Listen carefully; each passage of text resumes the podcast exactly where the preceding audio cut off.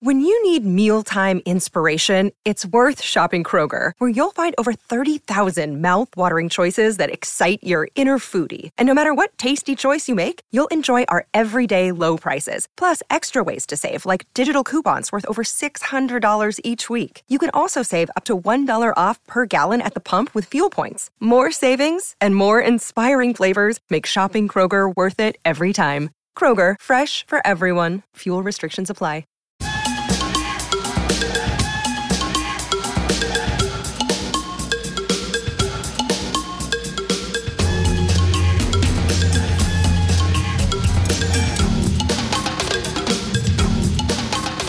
Hello and welcome to episode number twelve of The Music Plays the Band. I'm your host, Rob Koritz of the Dark Star Orchestra.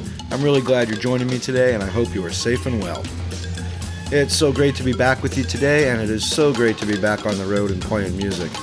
Uh, so far, we've done gigs in Alabama, Tennessee, and New Jersey, and we're heading out to California this weekend. And I, I can't tell you what a great feeling it is to be playing this wonderful music again. And, and seeing the joy in the people who are able to get back out there and celebrate the Grateful Dead. You know, the setting's a little different with the pods and the drive-ins and everything, but it still just feels good to be out there. Joining me today is Anders Beck of Greensky Bluegrass.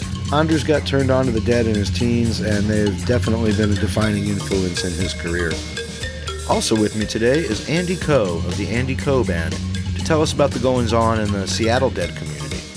Before we get going, I am excited to tell you that we now have our own dedicated website up and running, w w w dot the music plays the band dot net.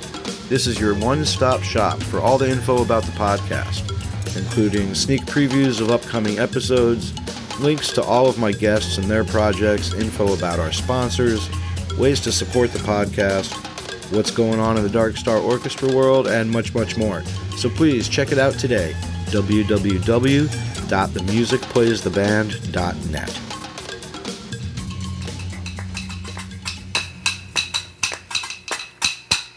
The Black Music Moment is brought to you by The Clean Store, branding and apparel dot com for all your branding and apparel needs. Technology-driven solutions and concierge service for managing programs of all sizes. The Black Music Moment is our attempt at chronicling the profound influence of black music and musicians on the Grateful Dead. Today, we honor the Dixie Cups.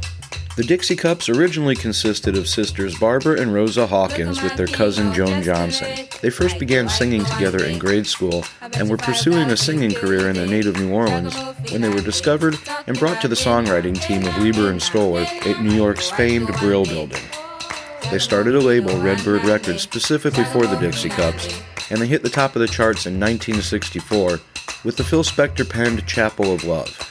Now, this song knocked the Beatles' Love Me Do out of the top spot and became the first American group to quote-unquote take back the charts from the British invasion. Chapel of Love sold over one million copies and is included in Rolling Stone magazine's five hundred Greatest Songs of All Time. They had some more hits, including People Say and Little Bell, but their biggest hit besides Chapel was what we will hear today, uh, Iko Iko. Iko was their fifth and final hit, and the group languished, jumping from label to label, but were never able to equal their early success. Johnson left the group and they returned to New Orleans. The Hawkins sisters both began successful modeling careers, but continued to perform and still do today, with the third member being Althegra Neville, sister of the legendary Neville Brothers. Iko Iko is a song that tells of a parade collision between two tribes of Mardi Gras Indians. It was originally written and released as Giacomo in nineteen fifty-three by James Sugarboy Crawford, but failed to make the charts. The Dixie Cups made it a well-known tune that went on to be recorded by New Orleans legends including Doctor John and the Neville Brothers. The Dead debuted Iko Iko on May fifteenth, nineteen seventy-seven, right here in Saint Louis, Missouri. I'm a little too young, so I wasn't at the show, but uh, the tapes are great. When they first introduced it, it was played coming out of drums, and it kind of had this slower, greasy New Orleans second-line feel to it. As time went on, the tempo picked up, and it kind of grabbed more of the calypso feel, similar to Women Are Smarter. It became a staple of the repertoire and was played all over the set list, but I thought it especially worked well as a really good, fun, feel-good show opener. So here's the Dixie Cups and their nineteen sixty-five hit version of Iko Iko.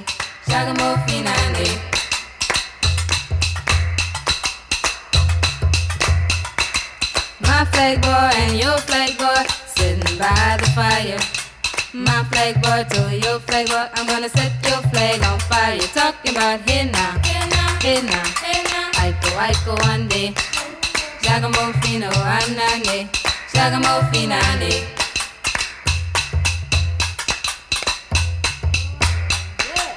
See that guy all dressed in green, Iko Iko ande. He's not a man, he's a loving machine, Giacomo Finane. Talking about here now, here now, here now, here now. Iko Iko ande, Giacomo Fino anane, Giacomo Finane.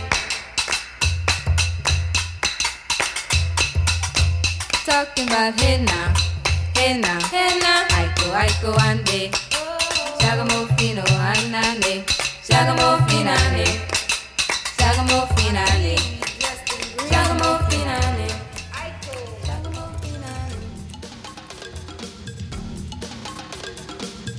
The S M S Breakdown with Brad Sarno is brought to you by Sarno Music Solutions, producing the finest musical instrument audio gear designed and hand-built here in Saint Louis, Missouri since two thousand three, and Blue Jade Audio Mastering, Saint Louis's primary audio mastering service since nineteen ninety-nine.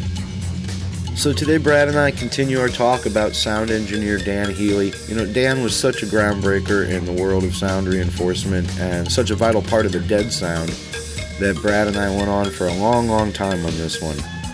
So I chopped this one into three different segments that were spreading out over three different episodes. You know, there is so much to learn about and from Dan Healy that we really wanted to give him his due. So we're going to jump right back in here with part two of my conversation with Brad Sarno. I, I read a crazy story. I don't know. I never asked Dan this because I didn't know at the time. I read a story recently when I was looking up some stuff that he had a weather station at the soundboard. And according for outdoor shows and whatnot, even indoor shows, I think. And he would use, I don't know if you know if this is true, and he would change his E Q and stuff in relation to temperature and humidity changes in the room or outdoors. You know anything about that? Uh, I know a little about that. It's true. He, uh, he with wind was an issue, but humidity is a big issue with, you know, sound and frequency um, and how it behaves. And uh, yeah, he would monitor all that stuff. It got pretty cool by the mid late eighties. Uh, his technology with uh, the guys at Meyer, um, and just the, the way they would analyze the room and control the sound, uh, even as uh, the temperature changed f- from body heat. From from people coming in the door. That's crazy. Now, were, they, were they the only people who do stuff like that with the with the weather? Or, or is that is that standard now? Do you know? I don't know if it's standard. I I would guess they were sort of the, probably the first to to care enough and to obsess on on the perfection that, like that. And I would guess that there are probably others that might have adopted that tech. I don't know. Crazy. That's yeah. that's taking it above and beyond. But like you like you mentioned earlier, they wanted it to be the best and always work to make it better. Even, you know, for lack of a better term, geeky little minutia like that makes a difference. It does. It all adds up. Tell me, uh, tell us, tell the people uh, a little bit about Healy's mixing philosophy, because that is a huge part of the sound of the Grateful Dead. Well, I got to hang with Dan a bit, and some of that was when he was on the road with you guys. Um, and the one of the things he really liked to push was about equalization and E Q, and everybody who mixes is familiar with EQing. But Dan said, avoid E Q as much as possible because E Q introduces phase distortion. And um, while you might be addressing some frequencies you don't want, you're introducing something harmful and uh, might not, in the end, you might not benefit from it. So he was all about spending a lot of time picking the right mic and positioning it perfectly so that you wouldn't have to E Q at the board. Um, and he would E Q, but just barely and only if he had to, but he did everything he could to resist it. And there is, there is really something to that, just such uh, pure clean, clear quality you get out of that. It makes mixing a little easier when it's right. Um, now, the one it's uh, there's a caveat to that. Um, there's an aspect of E Q called high pass filtering, which is um, you select a frequency and it basically dumps everything below that. It like it would dump all the unwanted non-musical bass below the frequency you choose. So Dan was he would use a high pass filter on everything. but he would avoid E Q as well. So he would, if you notice at a Dead show, the low end was so clear. There was no mud. Right. There, there were no instruments. There were no plosives from the vocals creating thumps. Um, uh, the organ, the piano, everything was tight and clean. And the stuff down low was really defined. The kick drums were tight. The bass guitar notes had all that territory to itself. So you could really feel the pitch of a bass guitar note in your belly. Um, it was just so clean that way. Um, and as far as you said, mixed philosophy, I, I recall talk about how really trusting the band was central. You know, you get a mix and you let the band control their dynamics. And if, if while mixing, you notice that there's a guy on stage who's really onto something cool while the others are sort of exploring, um, he might emphasize that in the mix, might nudge it up a little bit to give it some energy, um, and kind of supporting that the person who in any given moment might be having a little more of a creative spark. And that would help feed the energy and feed the audience, and that feedback loop would feed the rest of the band. And it, so it was sort of a musical way the sound uh, mix engineer could participate. Uh, but a lot of it really was hands-off and minimalist and about purity and trusting the band, letting them control their dynamics up and down. Right on. Well, we're going to finish up our talk about Healy with one more segment next week, but I want to thank you for being here as always, my friend. All right. Good talking to you, Rob. Take care. So we still have one more short segment from this conversation for you next week, where we talk a little bit more about Dan's mix philosophy and how he was really a, a part of the band in the concert setting. Today's edition of There Is a Grateful Dead Cover Band in Every Town is brought to you by the Authenticity Academy, offering you online courses and private coaching. If you're feeling stuck or confused about the direction your life is going in, or you've lost touch with your authentic self, the Authenticity Academy is here to help. w w w dot authenticity dot coach. So today we're heading out to the Pacific Northwest, uh, Seattle, Washington specifically, uh, to talk to Andy Coe of the Andy Coe Band. Now, Andy has a ton of projects he's involved in, but his love of the Dead keeps this one near and dear to his heart. Okay, good day. I am back here today with Andy Coe from Seattle, Washington, of the Andy Coe Band. How are you, sir? Doing great. Thanks, Rob. My, my pleasure. Thank you for taking the time to be here today. Um, the Andy Coe Band, obviously it's your project. Uh, can you tell me a little bit about it, when it formed, uh, the history? So it kind of started out of an old band I had called In Lak'ech, and uh, that was in the early two thousands. And my brother and myself had always dreamed of doing a Jerry Garcia celebration. So eventually I moved back to Seattle and uh, started that in two thousand five with In Lak'ech, my band. And we did that for a few years and uh, ended up at a certain point kind of inter- changing out a few members and getting some new guys in who were more full on into the Dead and really wanted to do that kind of thing. And uh, and that's when the Andy Coe Band started, for because I didn't have any other idea of what to call it, because since it was kind of interchanging members at the time.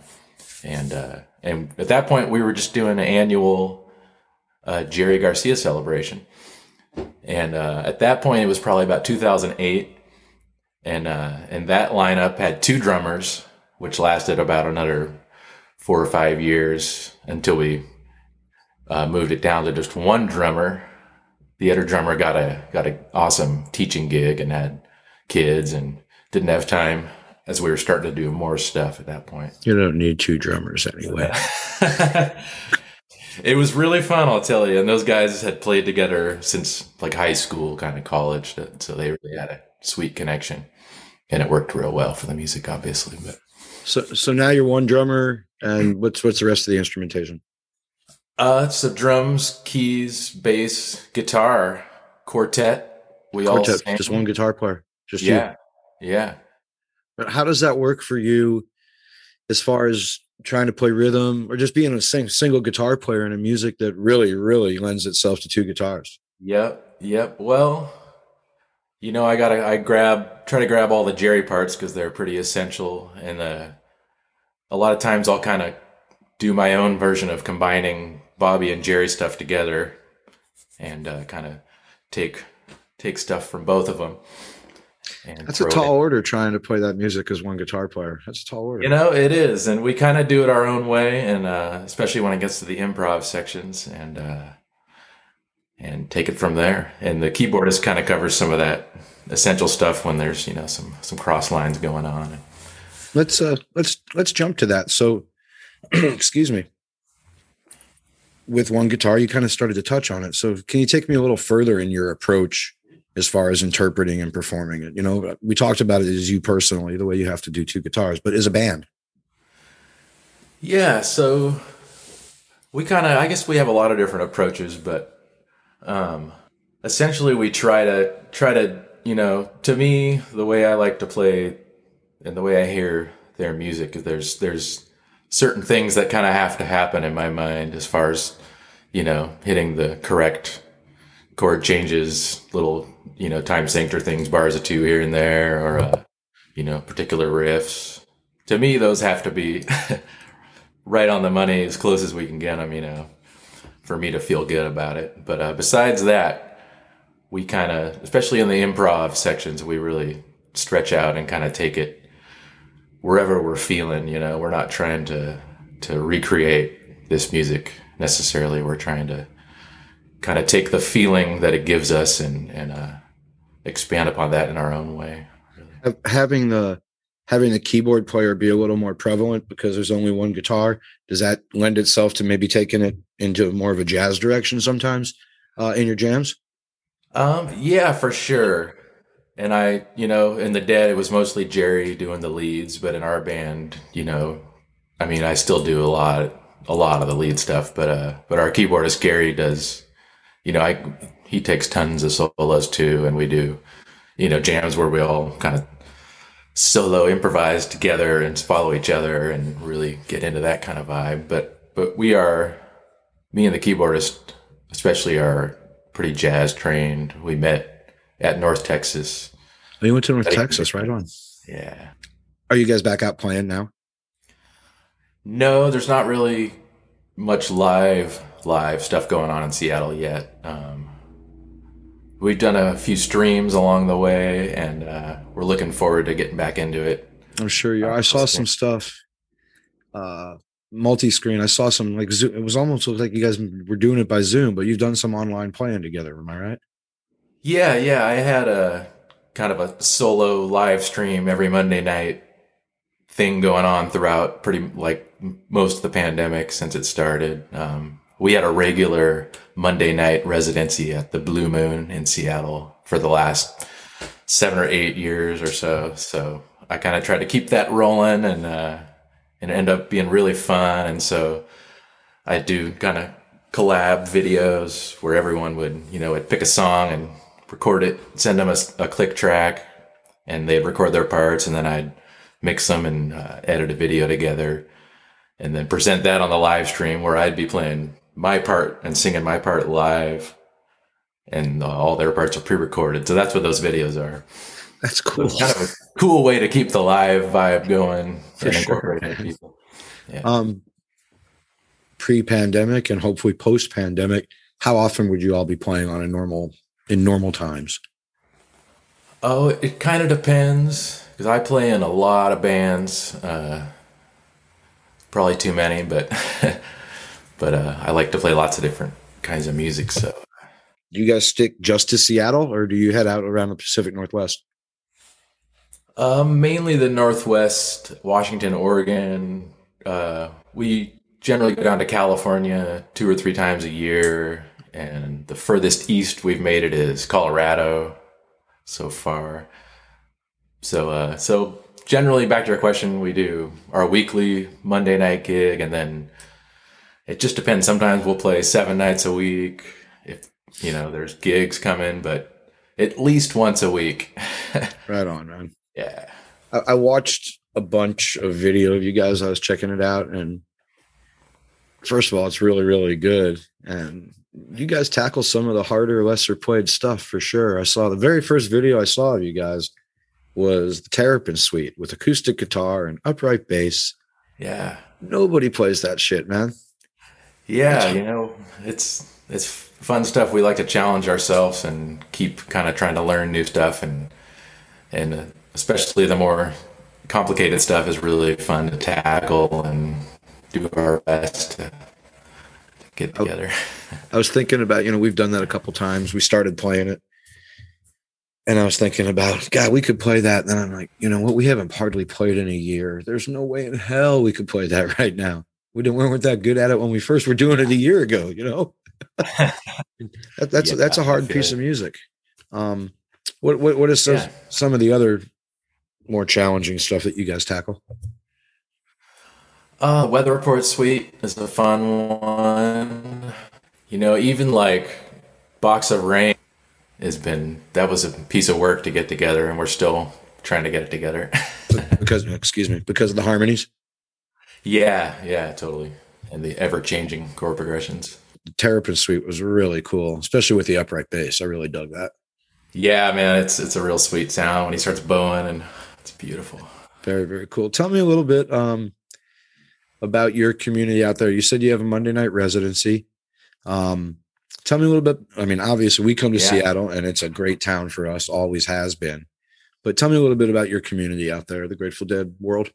Man, it uh, never ceases to amaze me, and has just kind of continued to expand, you know, since two thousand five when I really started uh, playing Grateful Dead out in the public, you know.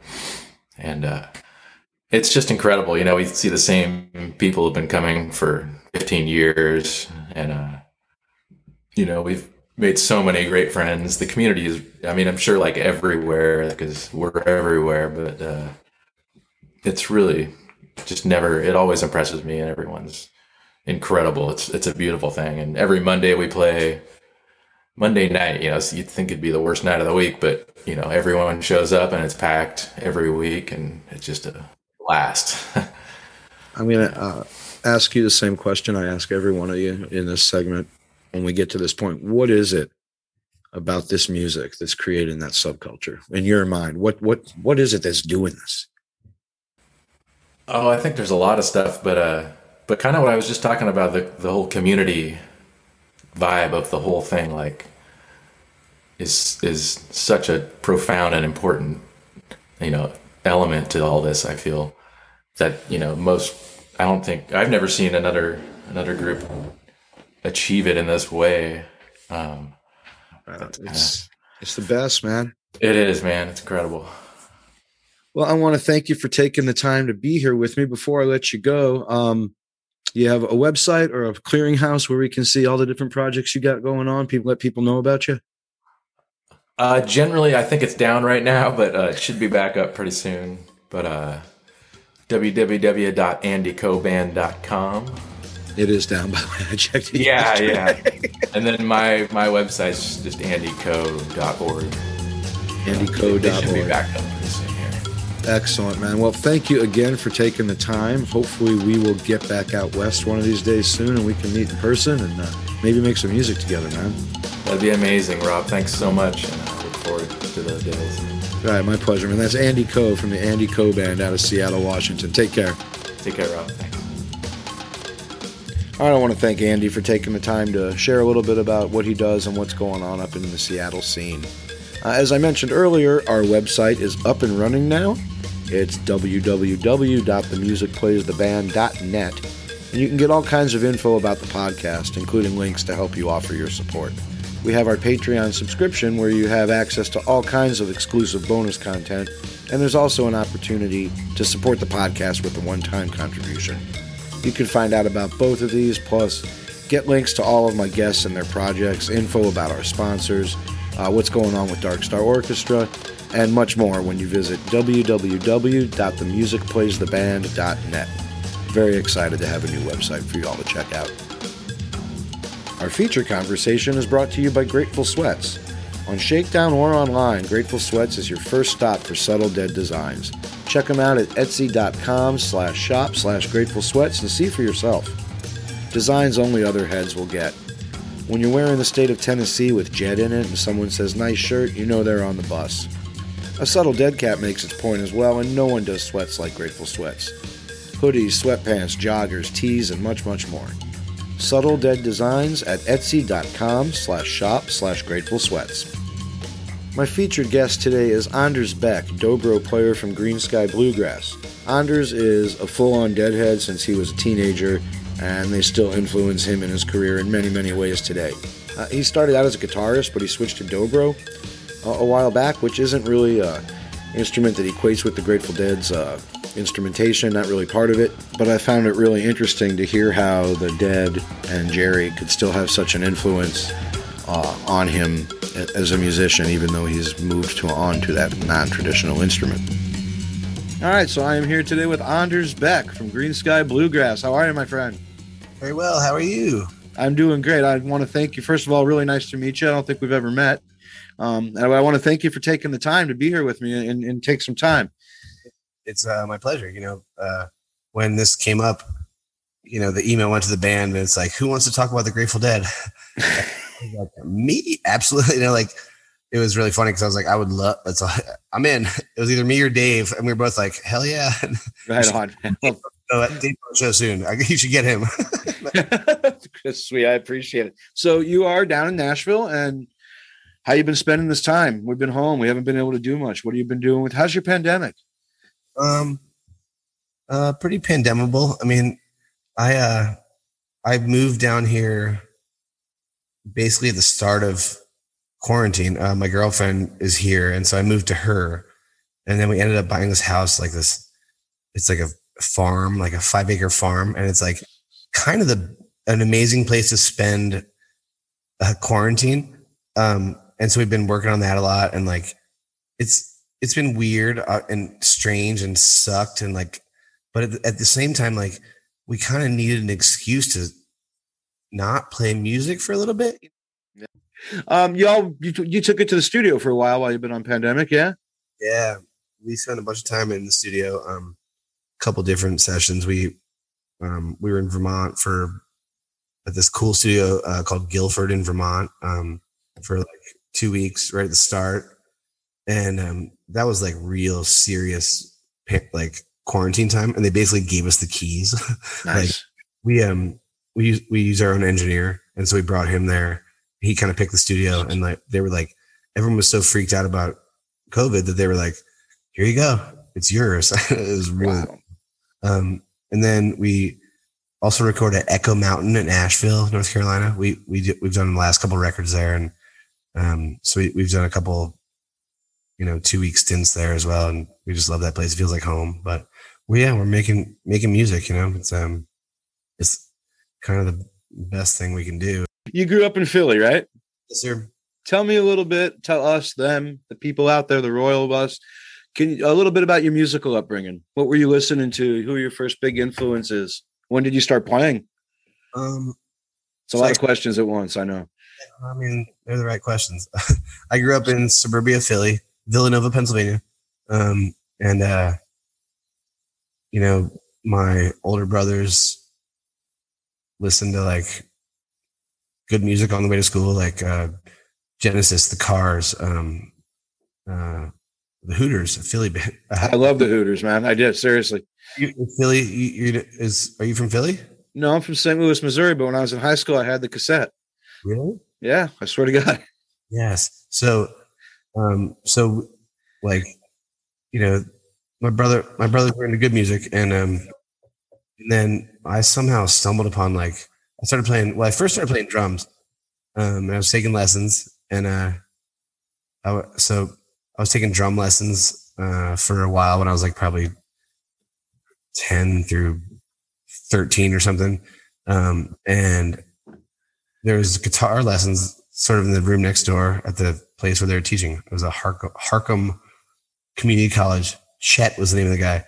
Uh, I want to go find him at some point. Uh, but so I started playing guitar and drums, and um, I remember one time uh, my parents got me a drum set.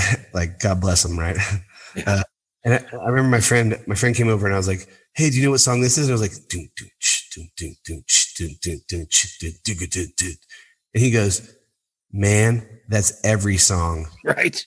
And I was like, "Oh, damn!" And I just from there it was just guitar. I was like. And, uh, Like, I'll never forget that. Um, and I started playing. No offense.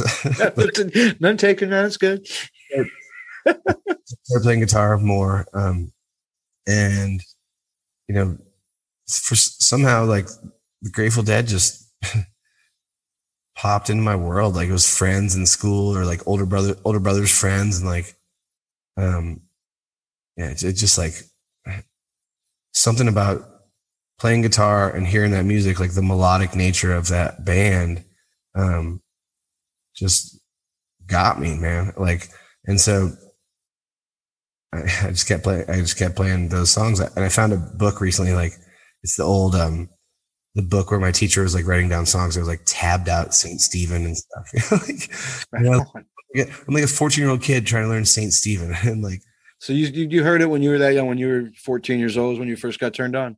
Yeah. So I, and my parents, uh, my parents, uh, my first, like living on the East Coast like that. Um, my, the first show I went to in the Dead world was uh Jerry Band at the Spectrum in ninety-three. Saw Jerry Band before I saw the Dead. Wow.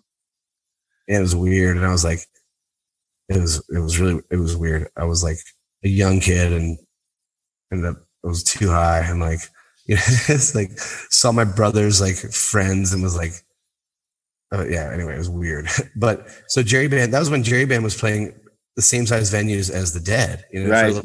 And, and so I saw Jerry Band before the Dead. And then a couple of months later, I saw um, like three nights of the of the Dead, the real Dead at the Spectrum. Um, and my it was all they were it was uh, school nights. Like it was like Wednesday, Thursday, Friday or something.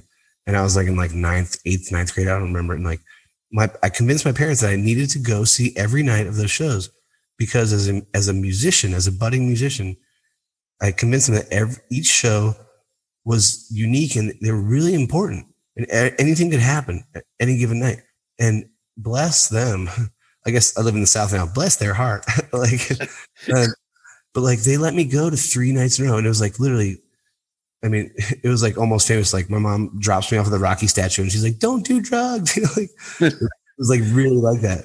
Um, but, I, but I convinced them that I, I needed to go see every, the three nights in a row because it, it was musically important and anything could happen. And to this day, I, I thank my parents for that. I also laugh at them. Like, are you fucking nuts? Yeah. Right. right. Yeah. And it was like, and yeah. Right. And I, I saw one of my teachers there. It's like, and she's like, what are you doing here? And I was like, well, I like this music. And she was like, she was like twirling in a dress. And I fell, fell in love with that, my teacher right then. But um, my students saw me. And so, and so, you know, but I was like, I gave a shit about the band at that age. I was probably like fifteen, fourteen, fifteen, sixteen. I don't know. Six, and like, there was, I remember there was one night, like I'd listened to enough of the band that like, there was one night um, when the second set was like, it was Scarlet Fire playing Dark Star Terrapin. And that was the start of the second set. And like, I knew enough to know that like, that like, it just hit, you know, it's like, that's the, that's the tapes I was listening to from seventy, whatever, right. You know? Scarlet Fire playing Dark Star Terrapin. And I was like, and I'm looking around and being like, man, this is like, this is, it's this one of those epic set lists right there, man. And they, it's, the thing about the Dead in that era, in my mind, is like you, you saw portions of great music, you know, like, and I almost don't. So, and they, there was Drums in Space, and then after Drums in Space was Easy Answers, and I was like, God damn it. That being said, like that that portion of Grateful Dead music was like everything I've ever wanted to hear, and I was a kid, and it like kicked my ass, you know. So does that make, so you're just getting started. You're fairly new at the instrument. So does that make Garcia one of your first big influences on guitar? Oh, hell yeah. I mean, yeah, you know, yeah. I mean, right from the, right from the start. I mean, it was like, you know, the way I was taught guitar was like pick songs you want to learn. And then my, this guy Chet would teach me the songs and then explain to me what I could learn from those songs. And so it was like, you know, it was, I was all over the place. I'm like, cool. Like Sunshine of Your Love or like, um, Grapefruit, Juicy Fruit. Like, you know, like right. it, was, it was all over the place. But then he would teach me this stuff and like, you know, it was pretty, I remember like he would, when I would play him certain Dead songs and be like, I want to learn this, he would like unpack this, these songs and like teach me this stuff and be like, okay, the reason that this is cool is because the way this moves. And like, you know, G, C, and D work in because of this. However, you know, Jerry, Jerry puts the F in there and he's like, this scale, he's playing these notes because, um, you know, Mixolydian stuff makes sense. And that's like why it all twists in a certain way. Right. It was really cool. Um, you're but, getting deep into it, really deep into it early on there with what you're talking about. Yeah. And I mean, I didn't know, I mean, it was like, it wasn't like good at guitar. I was like, I, I was, you know, I was just learning stuff. I was just trying to get laid playing guitar, you know, like, but, but, you know, that, yeah. The, and so I started going to see Dead shows, man, like living in Philly, you, you go, you go see, you go to Philly, you go to D C. And so I would go see some shows, you know, like, um, go to R F K, go to J F, whatever, you know, and like, right. and like, I could see a fair amount of shows cause I was on the East Coast and I was a kid. But like, like I said, some of my, my parents, like they, they believed in it because I was into the music. Like, of course I was going to party, but like, but they, like I, they knew that the reason I wanted to see all these shows is because anything could happen. And like, right. you know, very cool parents, man, for sure. Yeah. That's a huge part of having, you know, having parents who are supportive of a musical career. I did too. I couldn't have done this without them being cool and letting me do what I wanted to do and play music, you know? Yeah. I mean, it's weird. It's weird to think about. Cause like, like you, you look back on it and you're like, Mom, that was a terrible idea. Like, why'd you let me go to so many Grateful Dead shows? Like, and you know, that, that music just like, it just affected me. Like uh, I, I had a friends that like, you know, we're trading tape. We're all trading tapes and checking out shit. And like, you know, like that music. Just a, it just got me. I don't know. It's hard. To, it's hard to put in words. Were you getting to as you're learning all this, and you're learning as this, you know, how to do it in lessons and practicing and all that? You're still in high school. Are you playing in bands at the same time? Yeah, I had a little garage band. Um, you playing Dead tunes? Yeah, we were like, I found, you know, I found a tape recently, and I'm well. First of all, I don't know how to listen to a tape, but, um, but with that being said. I found a tape and it's, the set list is like, uh, it's like Scarlet Fire into Fire, like Jimi Hendrix Fire and like right. Fish jams and like all this stuff. And I'm so afraid to listen to that tape. Cause what, what if I'm not, what if I'm no better? And I, like, like, what, like, what if, what if I listen to my girl, like my, my basement guitar playing self and like, I'm playing the same shit that I'm playing in Greensky. I'm so afraid. I'll tell you what, man, I've gone back and listened to like albums from original bands I was in twenty-five years ago and listened to my play and go, I don't even think I can do that anymore. You right. know, like, oh, what an embarrassment. I, I hear you, man. It's funny. Um, you, so when, after, after high school, you know, you joined, I know you joined Greensky in two thousand seven, but what are you doing before that? Um, so I, Uh, went to school in Colorado, Colorado College in Colorado Springs. Mm-hmm. I um, had a, found some friends that had a little jam band there. That was pretty cool. It's called Boo-Om. I haven't thought of that, the name of that band in probably fifteen years. So thank, thank you for this.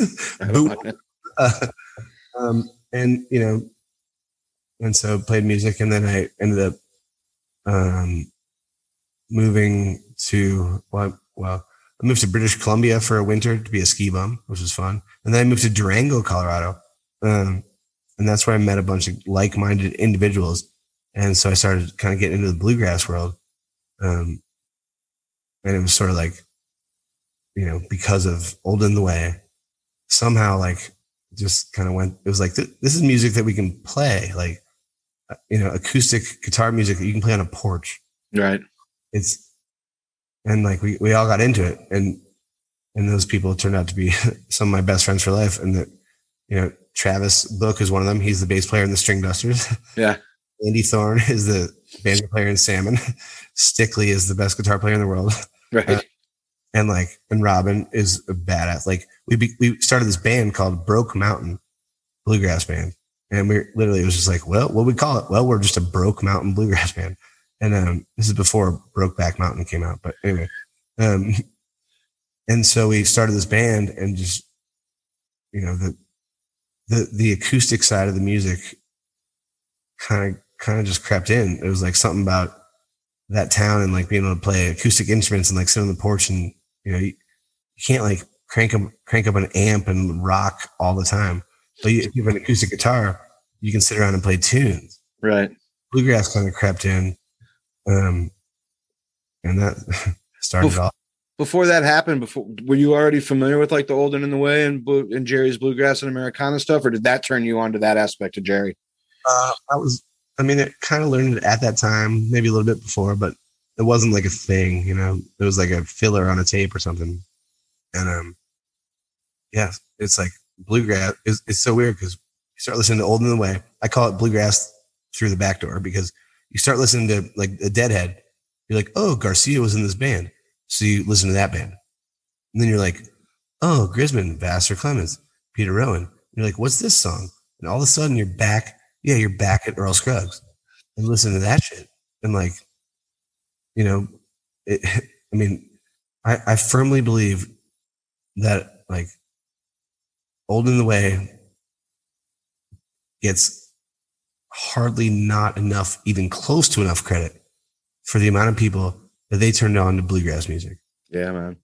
It's, it's amazing. Like all my friends, even like the, the bluegrass buddy, like the traditional guys, they're all just hippies that found bluegrass through Jerry. And then they moved to North Carolina and put on a suit or whatever. Like, um, when you, now at that point, when you're in Bro- Broke Mountain, are you still playing guitar? No, I switched the dobro around then. Um, I went to the, we, we would go to the Telluride Bluegrass Festival, and like, um, just, you know, couldn't afford tickets. We'd camp in our friends' yards, and Telluride was close to Durango. And I remember I was walking through town, and they, they do a little workshop stage in this, in Elks Park in town. And there was a dobro workshop, and it was like Jerry Douglas, Rob Ike, Sally Van Meter, Mike Aldridge, Randy Corse, like every, everybody, you know, like, right. And I, and I literally was like, whole, like I, I was, I, I was like, that's it. That's what I'm looking for. It's the electric guitar of acoustic music. And that's what dobro, you know, that's what I was looking for.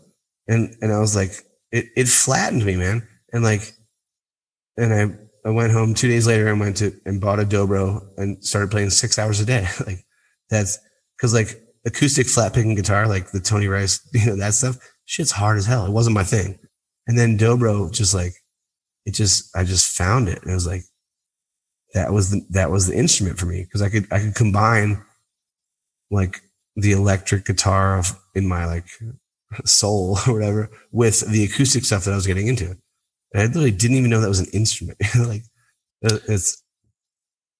When you do that, I mean, obviously up to this point, Garcia's had a huge influence on your playing, whether it's linearly or harmonically or whatever. But when you switch to dobro, that's a way different instrument than a guitar. It's so much more, it's more of, of, of a lyrical instrument, almost like a, vo- a singing voice.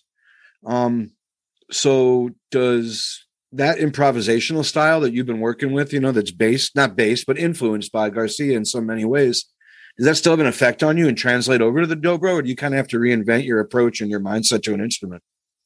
Um, well, you know, for me,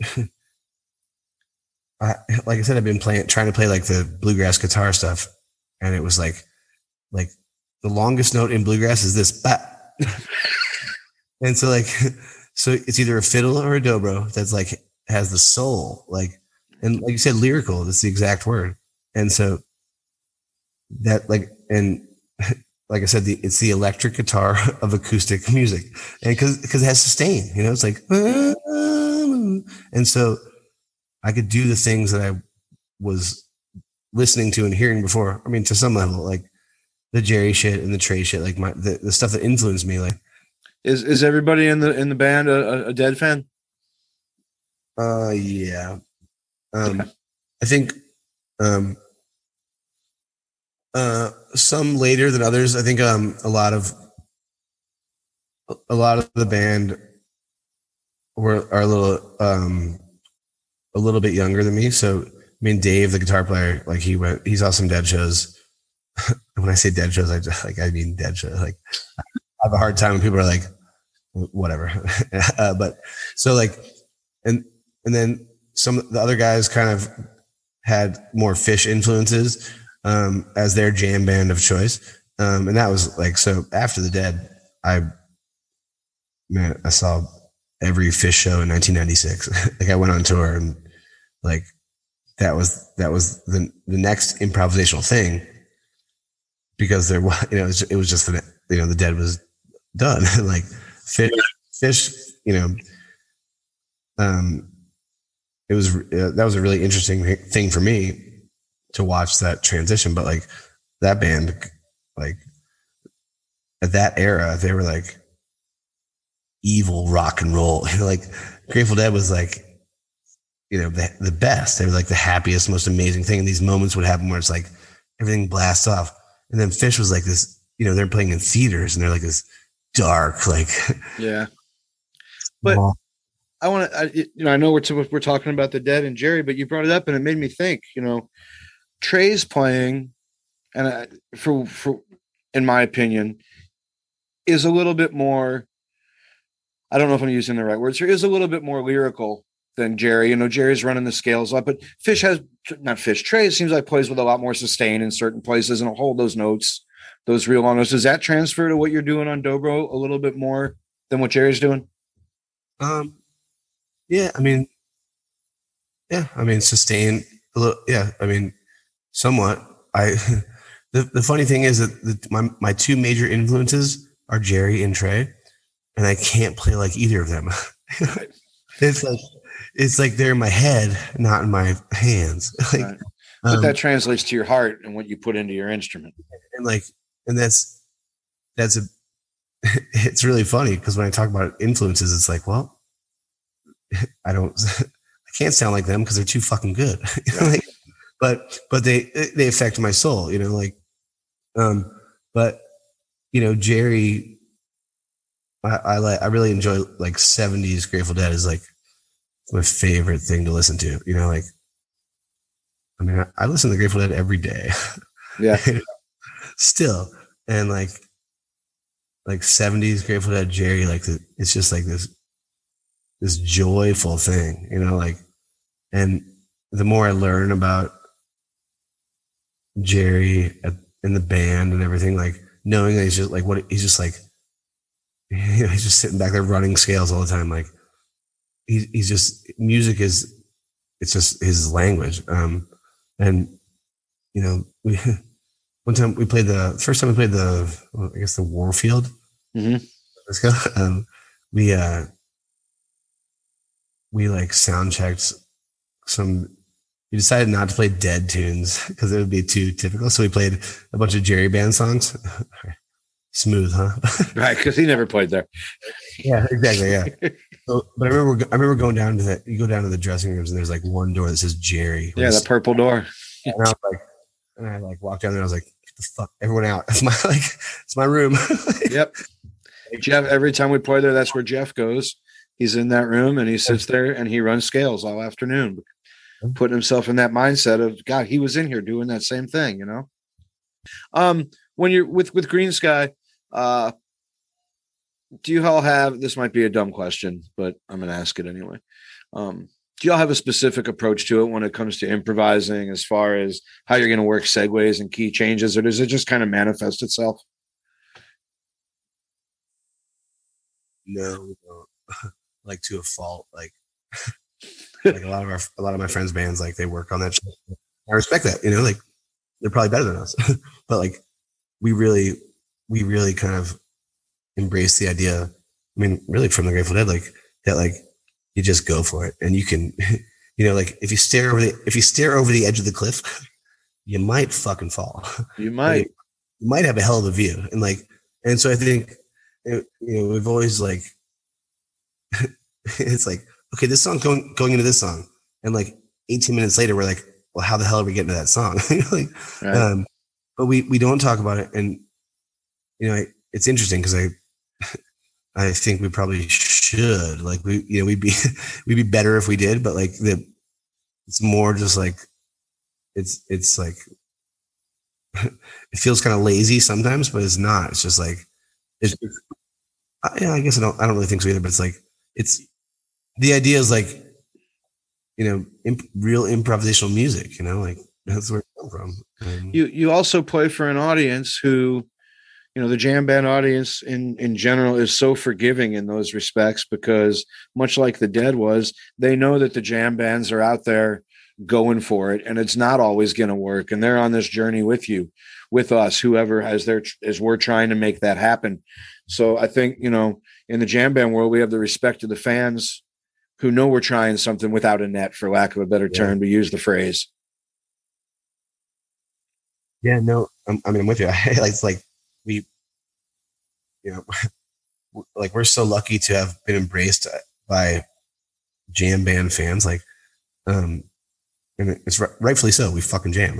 Like, but, but like, um, those fans are the best. Like they, you know, like I can, I can play a note and like see people react. Like I play a weird note and I see the crowd be like, like yeah.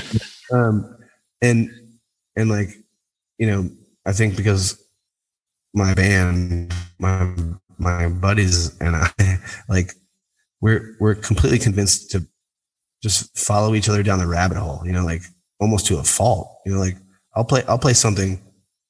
Like I'll play, I'll be jamming and be like deep in some weird ass jam, and I'll play something wrong, or that that I think is wrong, and the whole band goes with me, and I want to be like, no, no, no, like, no, I didn't mean to do that, you know. But it's like it's just it's just going for it, um, and I mean that's what I learned from the well, Dead, you know? And that's where some of the best shit can show up too.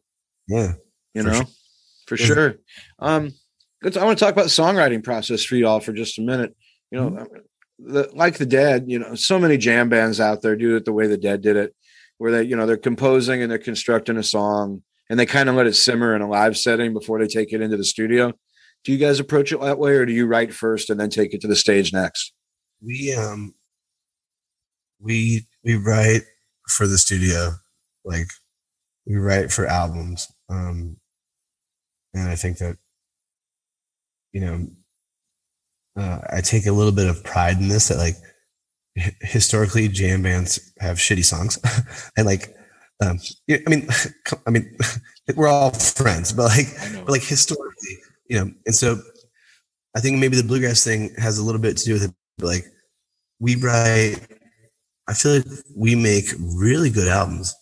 Um, and I, I don't think anyone really listens to them, but like, songs on albums and like making a record, making a collection of songs is like, that is going to last forever. You know, like, um, at the end of the day, in, in fifty, twenty, sixty years, when I'm dead and gone, like, you know, some kid is going to get on Spotify or whatever, and he's not going to go to archive and, and like listen to Greensky. Certain people will, it might work that way. But someone is going to find Greensky albums and be like, in my opinion, they're going to be like, damn, that's re- interesting, cool, creative, weird, adventurous music. And like, so, so albums are really important to me. So we write, we write, and then we, we record those songs, and we take a really long time to record because it's fun and we, we get weird as hell. And like, we don't play the songs until they come out. And I have no idea why. It's just sort of like, we just decided like, this is the way it is, you know? So do you, when you're doing that, when you're, and, and I'm, mm-hmm. I'm, I'm assuming everybody's contributing their musical ideas to it, but when you're doing that, do you have the thought of a jam in mind of where it's going to go and how it's going to go? Or does that just make come by and come to yourselves naturally once you start playing that song live? Well, recently in the last couple of albums, we've sort of, well, um, we sort of started to make, well, the last album, All for Money, terrible title, All for Money. Good job. But we, um, we started, we tried to make it more like a, a set. Like we put the jams in the album. Right on. Usually what we do is there's like kind of in, a little implied jam.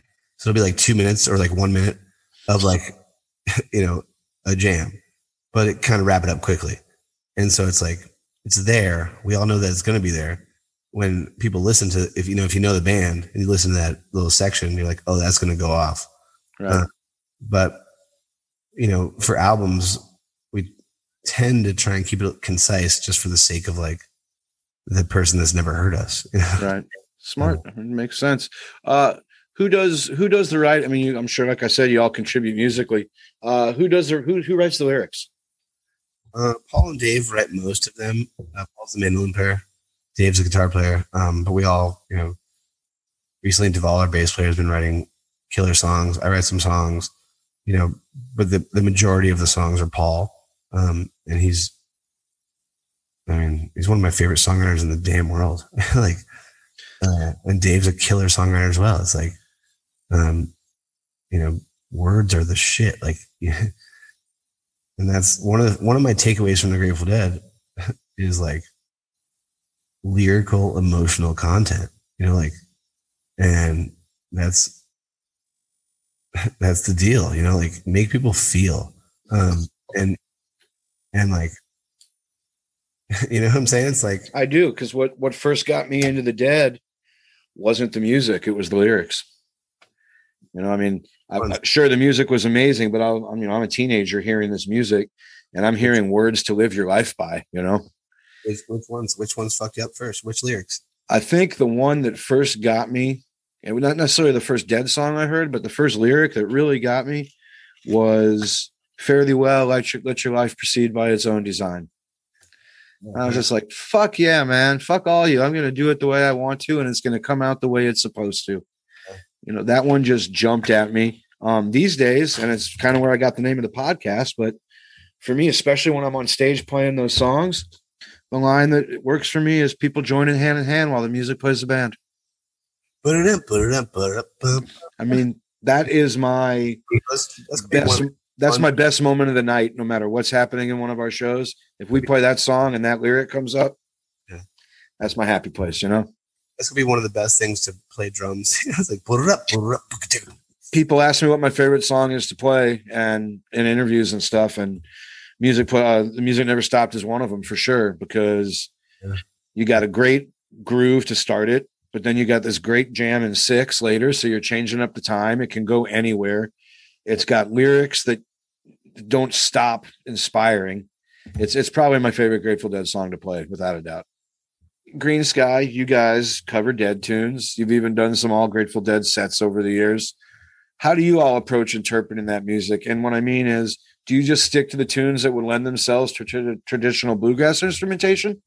Or do you take some of those bigger jam vehicles and put your spin on them? We, want. we just pick ones we like. You know, I mean, sounds silly, but, you know, I mean, we, yeah, it's like the ones we want to play. I mean, and also the easy ones, preferably. Like, we don't play, we don't play Help Slip Frank. Like, but, um, but, you know, yeah, I think a lot of um, a lot of like bluegrass bands will play "I Know You Rider," right? But for us, like, okay, that's cool, but you can't like you can't play Rider without China. Like, you know, it's like you got to play China Rider if you're gonna play "I Know You Rider." You got to play China Cat. And so, like, it just kind of makes sense on that level. Um, and then, you know, it, yeah, we just kind of pick the songs that are cool, like Cassidy. Like the lyrical nature of it, it just kind of it lends itself well. There you go. And somehow that we ended up playing the other one out of that. Like, you know, it just kind of gets, it just goes that way. Um, so do you stay away from the the more bluegrass, the ones that would lend themselves, the uncle, the river, that kind of stuff? Do you stay away from those? Uh, not by choice, just kind of, yeah. I mean, totally. Just like it's kind of obvious, right? Right. Um. If and, and you guys cover a bunch of other stuff too. I mean, I was looking around. And I've, I mean, I've seen you guys. If I'm not mistaken, I saw you put in the Dark Star Jubilee one year, and I got to watch you. Um, mm-hmm. I don't remember. Was that a late night show? Uh, I, I don't think. So. I don't know. I can't remember if you were before us or after us. I do remember watching though. Before you, like right before you guys. Right before us. Okay. Um, sunset, and we were yeah. We had just come from another festival. And we were all freaking twisty. I mean, like, yeah, we and we're like, all right. That's a tough weekend for people because they're like going, That was awesome. In either direction, they might be going Del Fest, Jubilee, Summer Camp, or Summer Camp, Jubilee, Del Fest. I love that stuff personally. Like, that's when you kind of lose. It's like you're tired and you just play music. You know, it's like, yeah. I don't, it's like, it's cool. I was like, cool, I'm exhausted. And like, there's a field full of deadheads. Like, let's get after it. It's like, it's like the, per, it's like what you want for me. um, I want to, we're going to talk about the Dead again, the, the the guys in the band. You guys don't often play with the drummer, but I know that Mickey and Billy have played with you at least one time. Yeah. Yeah. Tell me about that a little bit. We were actually at, it w- it, would, it wouldn't have been Dark Star Jubilee. It was, um, what's the other festivals at the same site? Um, oh, they have, um, uh, uh, uh, what the hell, the Workout? No, I think, I think it was actually maybe, well, it might have been the Workout. It might have been Jubilee. Anyway, so Mickey is there with his uh, rhythm, uh, going to school. So it's Mickey in Schools. Mickey and, Heart Band, right, yeah. And so, um, I know I, I met Schools before. Like we're we're friends. We talk about music and stuff. And uh, I saw Mickey, and I was like, "Hey, man, um, my name's Anders. I play in Greensky." And he was basically like, "Couldn't give two shits," but that's fine. Like I wouldn't either, right? And I was like, "Just want to say hi." And then um, three days later, uh. the Mickey Hart Band is playing at the intersection in Grand Rapids. Grand Rapids, yeah, we play there. Close to, close to where we're from. And um, they ended up calling us, they ended up calling Paul and I to come play, to come to like announce that we were going to sit in. Like, may, I don't know if it was sell more tickets or whatever. Like, for some reason, they wanted us to be there. And I was like, well, shit. And I was like, hell yeah, I'll go play. And, um, and like, that time I was like, what up? Hey, Mickey. And he's, he was like, awesome and super cool. And um we're talking about all the music and stuff, and and so we had met there a little bit. And then I I played with um uh, uh Kreutzmann and Papa Molly. Like I opened for them and somewhere in Colorado, and like Kreutzmann, like we we were friend, we kind of talked for a while about Dobro, because he's his Hawaiian, he's like he wants he wanted to learn about Dobro. He's like, will you teach me Dobro? And I'm like, fuck. Like, yeah, no problem. Yeah, yeah. Will you, will you tell me? Will, will you? Can I talk about this in a podcast later? Right. um, so, and I remember like looking back at him. So we we sat in um, for like Friend of the Devil, and you know it goes got to. It was like uh, I guess with the fast one. It was like got two reasons why I cry. Wait, so that first one name's Amy. She's my heart's light. And I, I turn back and go, ba-goo, ba-goo. I hit, I hit those hits so hard, and he didn't hit them. And I was like, I was like, bro, man. I was like, dude, like, what about seventy-two? Like, those are the hits, man. Come on. But he looked at me and goes, he looked at me. He was like, yeah, I know. He's like, he's like, he looked at the band. He's like, the band doesn't know it. Like, and. And so we talked about it later, and then so eventually at our our festival, Hoxieville in Michigan, like we were, I, we asked Kreutzmann to sit in. We're like, hey man, because the it was the Rhythm Devils, so their their drum rat, they're two, they're the fucking beast. The whole shit was set up behind us, right? And we so we set up, and they were playing after us, and like the whole thing is set up. And I'm like, Billy, like, hey, do you want to maybe play with us? And he's like, well, you know, I'm playing with Keller. I got this other thing going on. I'm like kind of busy, like. And I was like, yeah, no worries, whatever. If you want to, just let me know. And then we were about to go on stage, and he comes up and he goes, hey, I really want to. And I was like, hell yeah. So thanks for asking this. I don't get to talk about this very much. Um, and so he, co- I was like, all right, let's play China Rider. And so we start playing, and like Mickey knows that I'm the one that invited Billy. And so like, I'm looking back at Billy, and he's like hitting, like getting, checking his shit out. And I see Mickey peeking through the curtains. And he's looking at me, and he goes, he points at me and goes, he's like, hey, it's like, hey, can I play? Can I play too? And I literally was just, I froze. Like, you know, cause like, think about me, this freaking kid that like, and so I froze, and Mickey thought that I meant no. Cause I just couldn't make, I couldn't. And then he was like, okay. And I was like, no, no, come, come play. And like, and so all of a sudden, I'm looking. I'm looking back at the, those two guys. Like And I'm like, I turn around, I'm like about to try and I'm like, okay, who, I guess I should count it off. And like, I was like, one, two, and Billy's like, like just crushes it. And all of a sudden there's like a freight train behind our band. You know, we're, we're bluegrass instruments, you know, there's like not a lot of sound on stage. And all of a sudden that freight train of the Grateful Dead, those drummers are like behind us just killing it. I remember looking back and being like in the jam and being like, looking back and being like, okay, here's the part you go. And I was like trying to cue them. I was like, here it goes. And Billy just looks at me and goes, he's like, I'm like, hey, here it comes. And he goes, he like shakes his head and he's like, yeah, whatever, man. He goes, shit out of the drums, like literally just crushed the hell out of it. And like, it was, it was so, it was so funny and amazing. And like, that's, was, that's interesting that you mentioned what it was. Cause the first time I ever played with Billy when he sat in with us was in, God, I think two thousand two at the Oregon Country Fair. And so what do you want to play? And he said, let's put China Rider. And this was the first thing we ever played with him was China Rider. And it was the fastest China Rider I've ever played. He he just went, man. He took off. Yeah. Like, yeah, that that was a moment. And then we got to play with Phil. And like that that just that wrecked me, man. Like where'd that happen? At Terrapin. So at at his place. Oh, you mentioned that. You you were you had a gig there and he came and sat in, is that what it was? It was a, it was like kind of an underplay for us. And we were like, well, well we'd love to play. But like, we'll can Phil will Phil play with us, and we sort of like set it up, you know, like kind of like that was the deal. And um, I sent him the, I remember sending him a set list that was like the like Deadhead to Deadhead. It was the most badass set list, like, and it was like, you know, everything into everything, back into everything, back into our songs. And Phil was like, yeah, no, yeah, no. But then he also like he learned our song, like he wanted to play our stuff, and like that's really cool. He, I remember I was I was sitting there, so he was next to me, and like I'm looking at his iPad on the on the stand.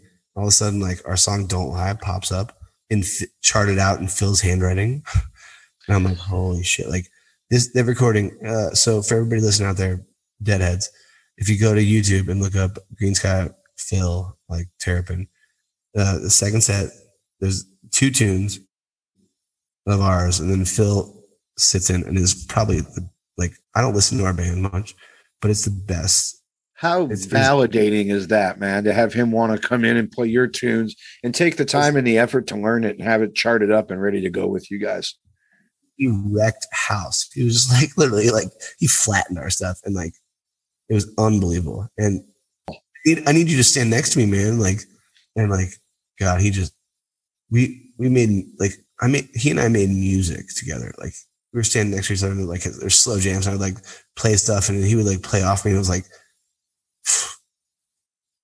it's, it was, yeah, it was like literally like the highlight of my musical life. Like that's awesome, man. It wasn't, just, it wasn't just bullshit. Like sit in, it was like real, real music. Like I would, I would play things and he would like send like the counterpoint, and I'd be like, oh, and this, and I'd play this, and he'd play that, and I'd be like, I had to like look away. Like, that's so awesome for you, man. I'm so happy to hear that. Um, thank you for sharing that and all of these stories. Before before I let you go, though, I gotta you gotta take part in this with me. I do this with every one of my guests. Um, I call it the lightning round, but it really doesn't end up going that fast, but we'll try. Um, so, so we'll just go right through them. Your first Grateful Dead show. Uh, ninety-three Spectrum. Your favorite Grateful Dead show. You don't have to be there. Just your favorite show. Uh, uh, Tinley Park, uh, Golden Gate Park, seventy-four, eight or whatever. Studio recordings or live recordings? Next question. You know the answer. Some people say both, and a lot of people pick Live Dead because it's got both. It's the studio overdubbed onto the live stuff. Live Dead's important, but uh, live live recordings. Like I don't. I'm sure. Yeah, just uh, going back to the studio. Favorite Dead album? Mm. Terrapin. Is Terrapin an album or is that on Shake? Is that is Terrapin the album or is that on Shakedown? Terrapin's no, the album. That's the album. Yeah. Has that whole big suite at the end with the string section and. Cool. Um, favorite non-Grateful Dead album? Any genre, any time period. Um. Hmm. uh, that Desert Island album, man, that go-to? Yeah, um, that's a great question. Uh, oh, favorite album. Uh, let's see. Um, all right. The band is called Strength in Numbers, and it's called the Telluride Sessions. What kind of music is it? It's a uh, bluegrass. It's acoustic instruments. All right, Strength in Numbers. I'll look it up. I'm gonna write, write it down. The best man, the best drummer in the world is Sam Bush. He plays mandolin. Yeah. Favorite uh, color? Black. First job. Um. First job. Uh, busboy at Glifty's Restaurant in Newtown Square, Pennsylvania. All right. Favorite venue to play? Mm, Red Rocks. Common answer, but certainly warranted. I'd mine too. Uh, fa- Telluride, or like the stage at Telluride, the like the. Right on. Favorite venue or favorite uh, best city for a day off? Best city for a day off. Um. Uh, let's see. Best city for a day off would be, I'm going to go New York City. New York City. Also a popular answer. I've never days off there. uh, first car. Um, Ford Bronco two. Current car. Uh, Toyota four runner. Book you were reading. Uh, book I'm reading. Uh, oh, um, Uh, the autobiography of Dark Star Orchestra. Oh, right. Okay. Penned by me. um, uh, any magazine subscriptions? I don't know. And uh, the first trip you'll take when this madness is over? L S D. That is the best answer anybody has ever given on that one, man. Right on, Anders. Thank you so much for sharing your, sharing your stories and your insight about the dad. I really appreciate you spending some time with me today. Yeah, this is really fun. I, I feel like I just, I feel like I needed to talk about this on some level. You know, like, I love it, man. That makes me feel really good. Seriously. That's awesome. It was like, I, I just wanted to, like, I wanted, I just wanted to have someone ask me these questions. Like I love, I love, I love music. And, yeah. That makes me feel really, really good. Seriously, man. Excited. um, when do you guys go back out? Are you going to start hitting it again soon? Yeah. Um, I'm flying to Colorado tomorrow um, to do a couple of duo shows with Paul. And um, we're doing two shows at Planet Bluegrass in uh, Lions. And then after that, we like May, we're starting to play some, you know, drive-in socially distanced. Yep. Probably a lot of the same venues we will be at. Yeah. I'm excited. I, it's, it's kind of like, it's weird. It's, it's like, I can't believe that we're almost there. It's like, I know. It felt so good to go out last weekend and actually work. Safe travels to you, man. And I'm glad you're getting back at it. Um, seriously, in all seriousness, it's been a pleasure to have you, man. Thank you so much. Yeah, thank you so much. I really enjoyed it too. Um, right on. That's Anders Beck from Blue, uh, Greensky Bluegrass. Thank you, my friend. Thank you. Well, that brings us to the end of another episode. I'd like to thank Anders Beck for being so generous with his time. I'd also like to thank Andy Coe for being here, and I'd like to acknowledge my sponsors, whom I could not do this without. Sarno Music Solutions and Blue Jade Audio, The Clean Store, The Authenticity Academy, and Grateful Sweats. Thank you all very much for your support. If you enjoyed the show and would like to support the cause, please consider a monthly Patreon subscription that offers some great bonus content every week, or you can show your love with a one-time contribution. Get info about this and everything related to the podcast at our new website, brand new website, w w w dot the music plays the band dot net. Any love is much appreciated as we try and keep this show rolling. The Music Plays the Band is produced by myself and the production and songwriting team Brothers Lazaroff right here in Saint Louis, Missouri. You can find out more about them at w w w dot brothers lazaroff dot com. The opening and segue music you are hearing are remixes of portions of D S O drum segments that are produced by my drumming partner, Dino English. I will be back again in two weeks on May twentieth with episode number thirteen, when my guest will be guitarist and songwriter Chris Jacobs. If you aren't familiar with Chris, check him out ahead of time and tune in for a conversation that I know every fan of the Grateful Dead will enjoy. Until then, stay safe, stay healthy, and please stay vigilant. You know, we're playing these outdoor shows now. but we need to keep things heading in the right direction, and it's going to take everyone's efforts to make that happen. Thanks for being here. People join in heaven, heaven, while the music plays the band.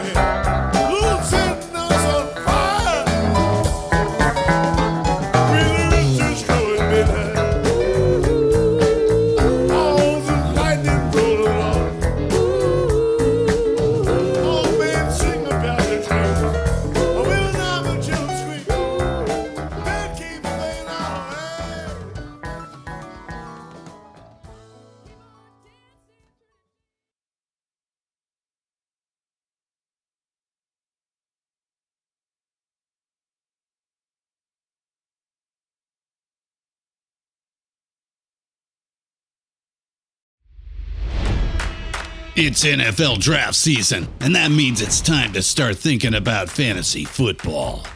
fantasy points dot com features industry-leading experts and prognosticators using proprietary hand-charted data to help you score more fantasy points. fantasy points dot com is the place to go for whatever kind of fantasy football you play. Whether you play fantasy football, daily fantasy sports, or do a little bit of everything, Fantasy Points has the meticulously researched content to guide you to victory.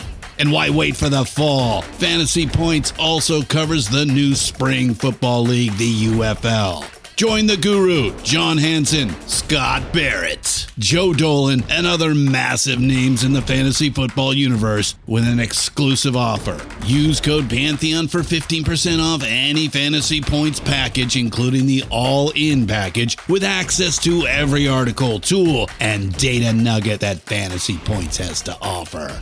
That's fantasy points dot com and code Pantheon for fifteen percent off at Fantasy Points. fantasy points dot com. Code Pantheon. Score more fantasy points.